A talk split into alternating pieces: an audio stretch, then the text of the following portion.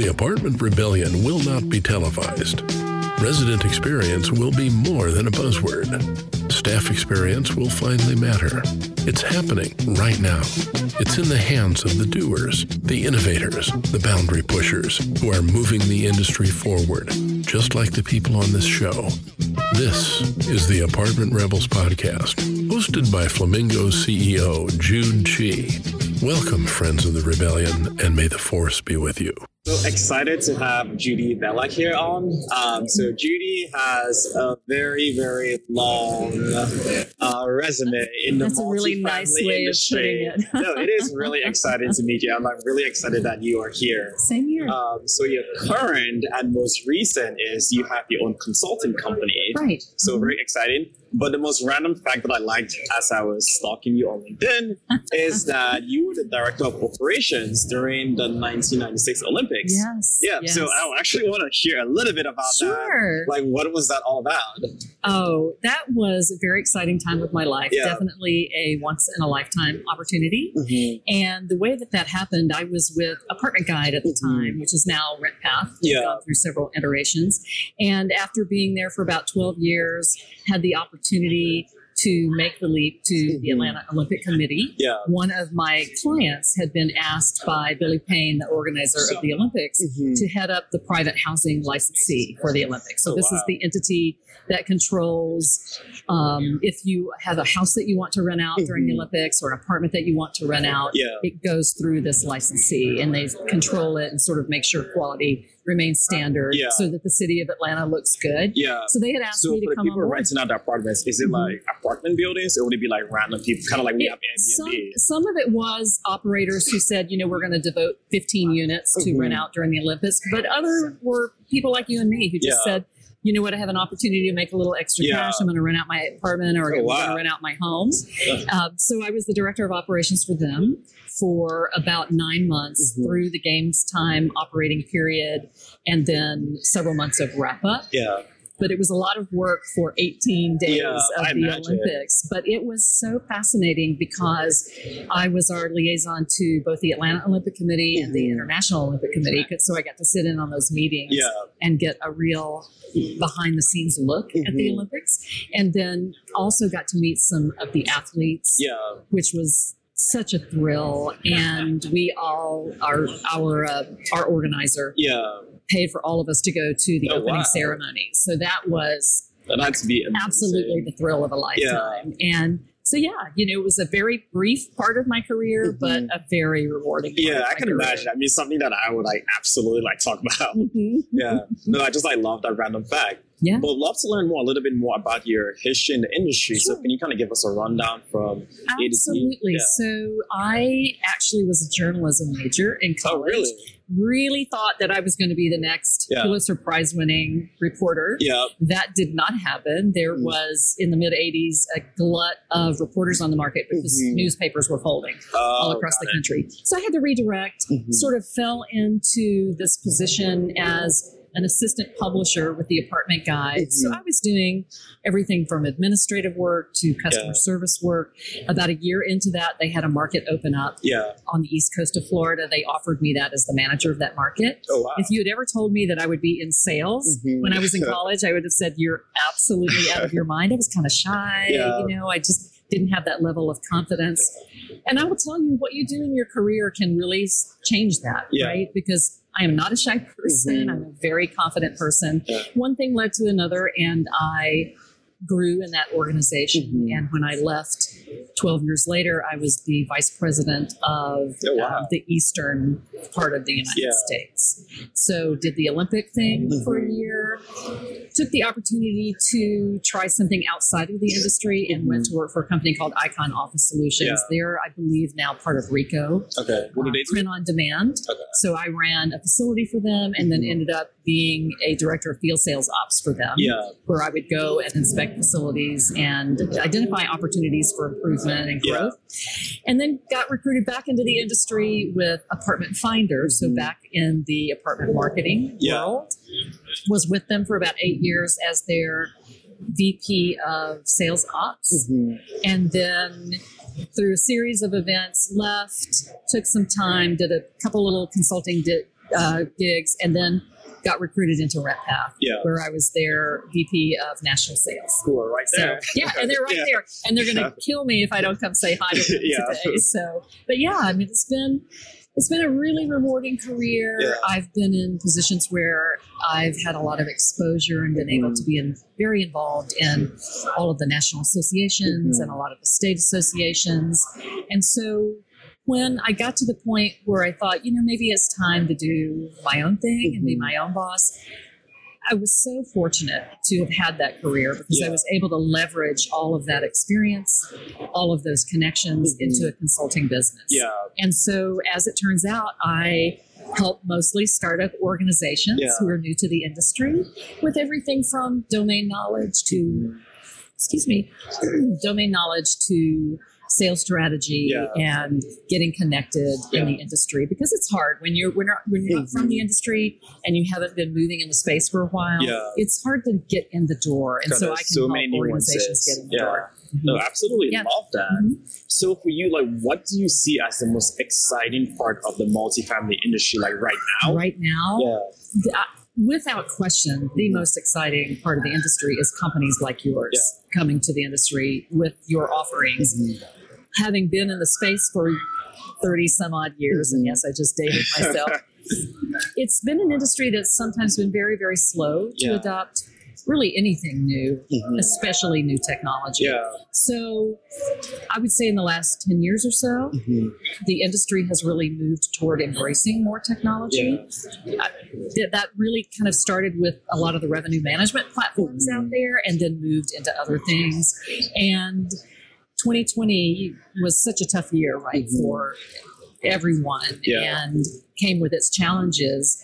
And it really challenged the industry to Yeah. embrace a lot of new technology. Yeah. And so a lot of those technologies that help them interact without face to face contact or provide a better level of service Yeah. without face to face contact really exploded. Yeah. And so I feel like the industry has sort of caught up on 30 years of technology like in the span that. of just a few years. So that to me is the very exciting Yeah.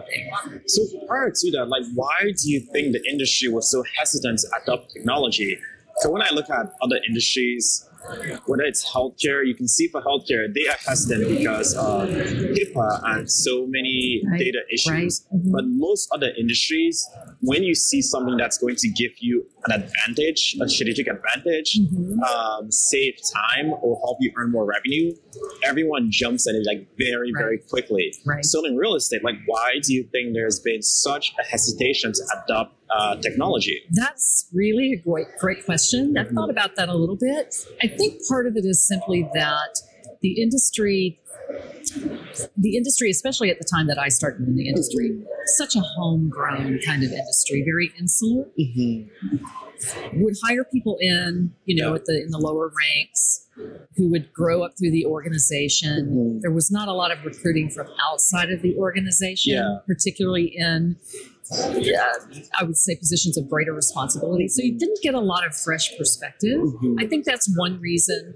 I think also that if you look at the way the industry is structured, Yeah. you know, you have owners, you have owner operators, Mhm. you have strictly th- third party fee managers, managers. yeah. And so, especially for those fee managers, which are, I would say, the prevalent part Mhm. of the of the industry, it's sometimes really difficult to talk a number of owners Mhm. into spending money on technologies Mhm. when they're not really in the weeds of the business Yeah. and they can't have the same level of appreciation for how that Mhm. might save money or Yeah. move a business forward or streamline Yeah. workflow.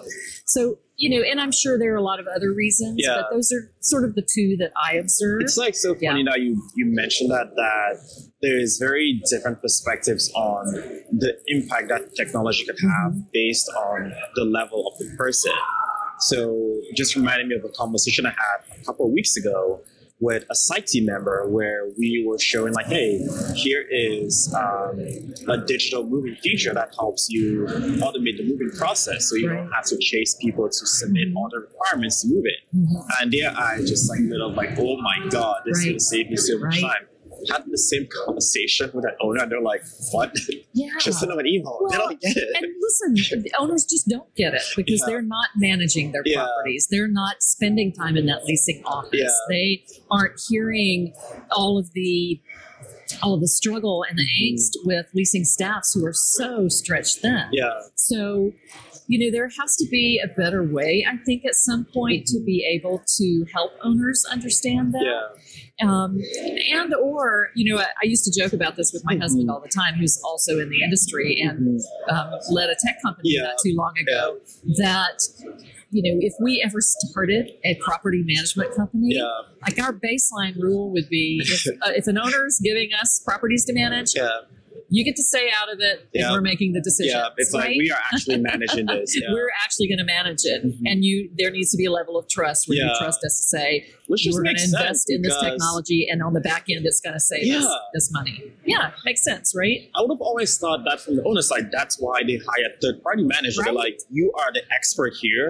yeah You make the decisions. Very similar to how if you hire an employee, Mhm. like you hire a VP to own sales or to Right. own marketing, you are like, you own that. You tell me Mhm. what to do, where I can help. I'm not going to tell you how to run marketing Right. because you are the marketer. yeah So it's surprising that a lot of owners still try to like keep the reins on. they, they do and you know I, I would tell you that when i look at companies i'm really familiar with in the Mhm. industry who are fee managers i see the successful ones Mhm. have built an amazing level of trust with their owners and have developed a really strong and consistent track record. Yeah, And when they do that, then owners do trust them yeah. to make those decisions. But if I'm a third party manager, like, how do I go about, about building that level of trust? right. like it's the chicken and egg problem. It's like, the how do you chicken and egg that? problem, Yeah. but, but you know, it all comes down to performance, Mhm. right? It all comes down to um, being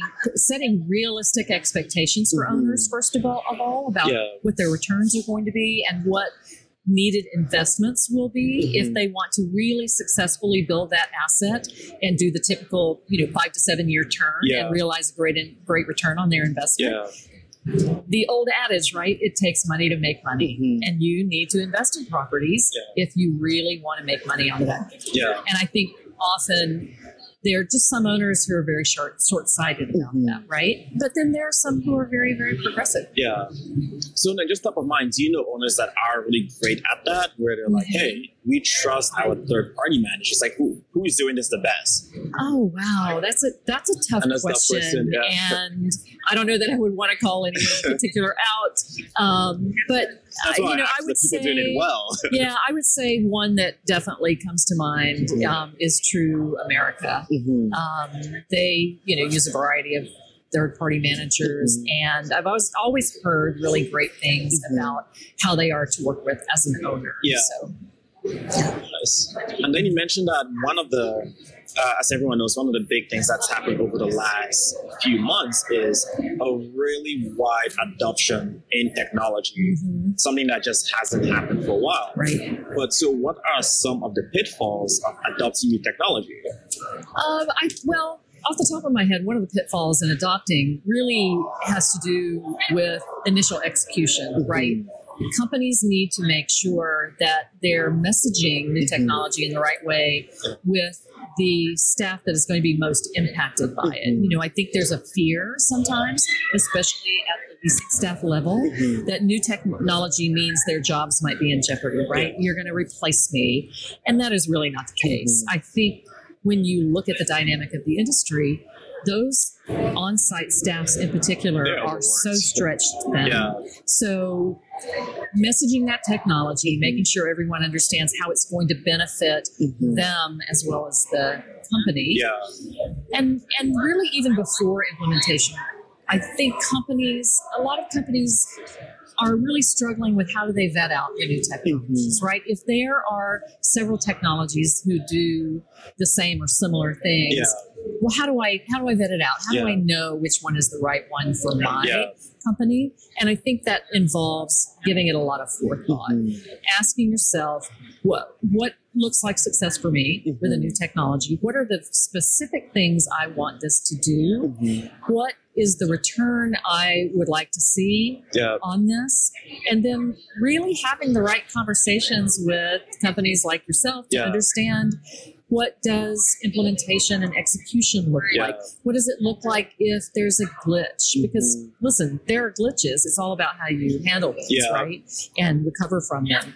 So it's just doing their homework and um, really, what problem am I solving? Yeah. Right? You know, asking themselves, what problem am- am I solving? Yeah. And then does this technology actually solve that problem? And I think that's like so key because one of the big pitfalls you see in technology adoption is picking something fancy to just do a check off, Mhm. just like check the box, Mhm. and not really asking yourself like, hey, what are the problems that we are trying to solve? And Right. what are the alternatives to actually solve that problem? And then find something that fits that. Right. Yeah. Yeah. It's um I think in any industry there's an element of oh shiny penny. Yeah. right? Shiny new penny. Yeah. And if you're not asking yourself what problem am I solving for, then sometimes you're adding a new technology that really it may not be right for your business. Yeah.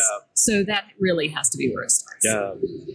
And then, so when you think about um, doing that evaluation, like who should that fall on? Should that fall on the corporate team? Should that fall on the end user? Should that fall on the owner?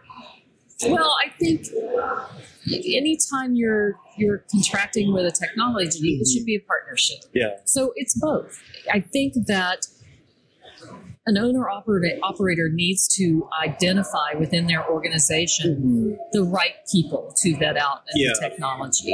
And they need to, it needs to be cross functional in my Yeah. mind, right? You need to have the, the internal constituency groups Mhm. who are going to be using this technology. And then you want to partner with a company that is going to be very transparent with Mhm. you. Listen, I've been in situations before where I've been talking with a prospective customer Yeah. and listening to their needs Mhm. and at the end of the day said you know i don't know that my solution is exactly Yeah. right for you and that really is taking the high road Yeah. and um, taking a road of integrity Mhm. and i think there are a lot of supplier companies who do that and Mhm. unfortunately there are a lot who don't do Yeah. that and so it it really is about creating a culture Mhm. uh, on the on the partner side, Yeah. creating a culture of we want this to be a true Mhm. win-win, right? We Yeah. want this to be a win for us, of course, but this needs to be a real win for our Mhm. customer because that's a customer that's going to have a very long life, yeah. and that's what anyone wants. Yeah. So then, um, to your point about adopting technology to solve problems. Mhm. So, from all your conversations that you've had, what are some of the key problems that owners, property managers, site teams are looking to solve that technology is able to solve? Well, there there are so many, right? And depending on what discipline you're Yeah. looking at, but um, you know, again, I'll go back to the site team because it, it consistently is a pain point for the Mhm. industry. So, solving for um, you know things that waste their time mm-hmm. or things that can be streamlined.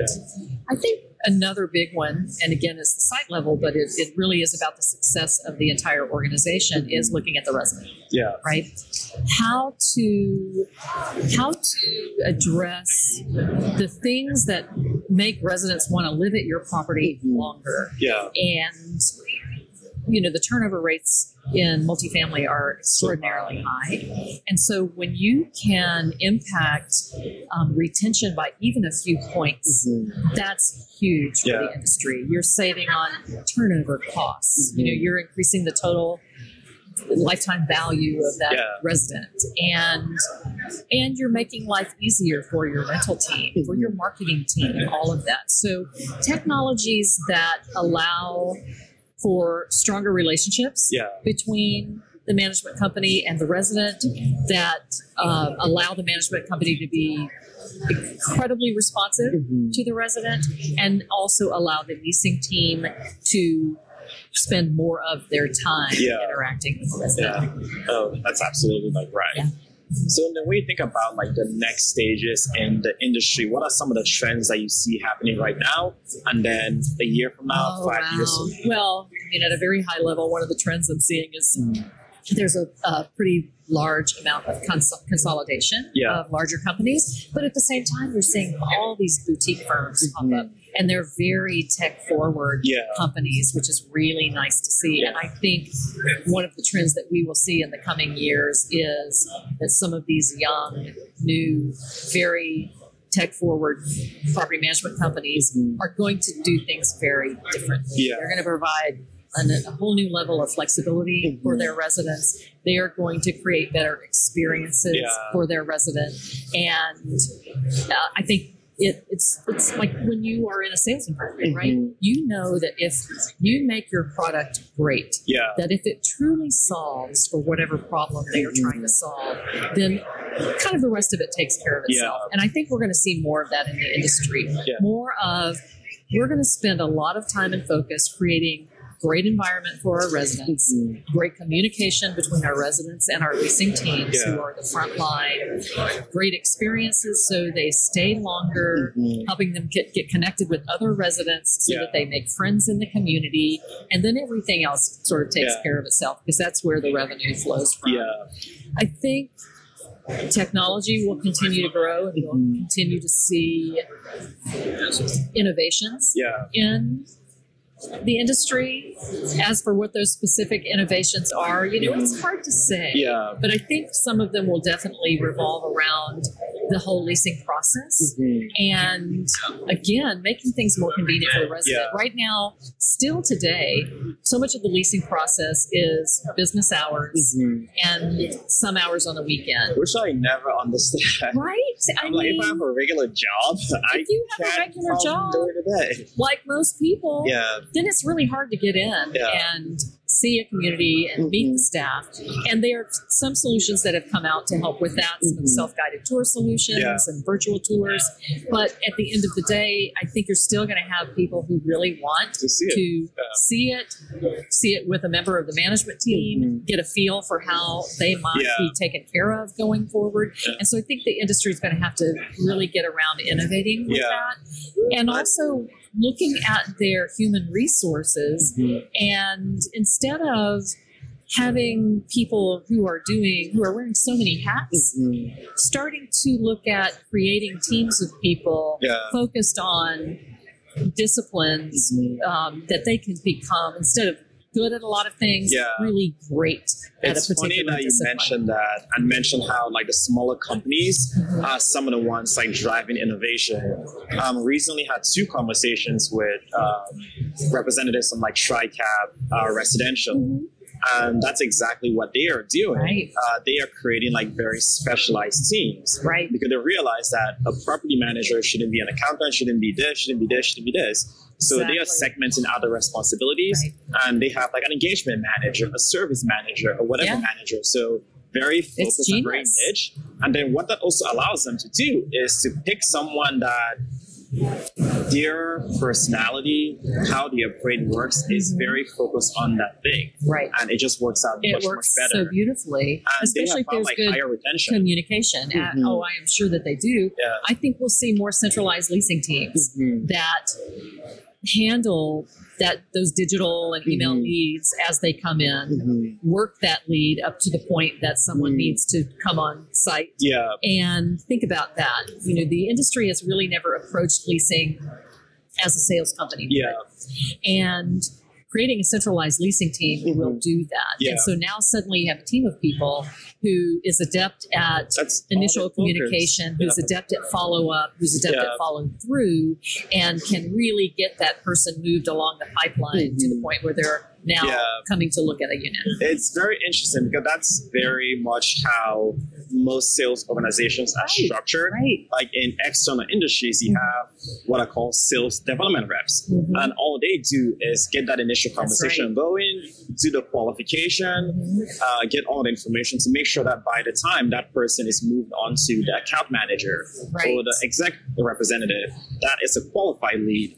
They know a timeline, a budget, all of those things, so that when they come in, the chance of close is much, much higher. Much higher. And think about how they do it today, right? Mhm. Most companies all of the leads go right to the site team. Mhm. They're trying to cull through all those leads, and let's face it, a lot of the leads they get are completely unqualified, Yeah, and they don't even get to all of the leads. yeah, So they're wasting so much time Yeah. just doing that. Where in this other scenario, now they're they're getting people coming who Mhm. are pre-qualified. yeah, They know that they are very interested in this community, Yeah. and this is really just the last step. Yeah. So now they get to just close. people. yeah. And that allows you to really segment things out. So for those centralized leasing, it could be like lower paid employees or Mhm. entry level employees who that's one way to kind of grow their Mhm. sales experience. Right. And then for the lease, for the site team person, it's way more exciting knowing that, hey, my commission isn't dependent on getting like what do you call like crappy leads. Right, yeah, they can know right. like if someone comes in, they are qualified. Yeah.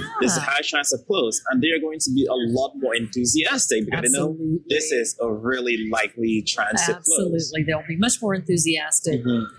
Property management managers will be able to very quickly identify who are the people who are really good at this. Yeah, And you're going to have happier employees. Yeah. Who stay longer, Yeah. who are more productive. You'll have happier residents Mhm. because now they're dealing with a leasing agent who's pulling it's their hair stress. out, Yeah, doing so many other things that they don't have time for the person Yeah. walking in, which is really that's the most important part of their job, Yeah. right? oh, I love that. Yeah. And then last question. So again, going back to the difference between like implementations or technology or adoption for large companies versus like small companies. Mhm. You mentioned that the big opportunity, which is what I see for the smaller players, is that you can utilize technology to really level the playing field. Absolutely. To adopt something, because the point of technology is to what I say, give people superpowers. Mhm. So something that would have taken I love that. five people to do cannot take one person Right. to do. Yeah. Right. So, Yeah. which players do you see really doing that? Well, so uh, there's a company headquartered out of Colorado called Red Peak. What is it called? Red Peak. Red Peak. Yeah. And um, I have a couple of very good friends who work for Red Peak. Jared Miller is Yeah. their um, COO. Yeah. And their portfolio, they have they have a lot of different things in their portfolio, Mhm. right? They're really they're a boutique firm, so they have some really small Mhm. properties you know, where they may have 20 or 25 units. They have some larger properties. They have everything in between. Mhm. And so the economics of a leasing staff don't Mhm. make a lot of sense for them at every property, Yeah. right? But utilizing technologies Mhm.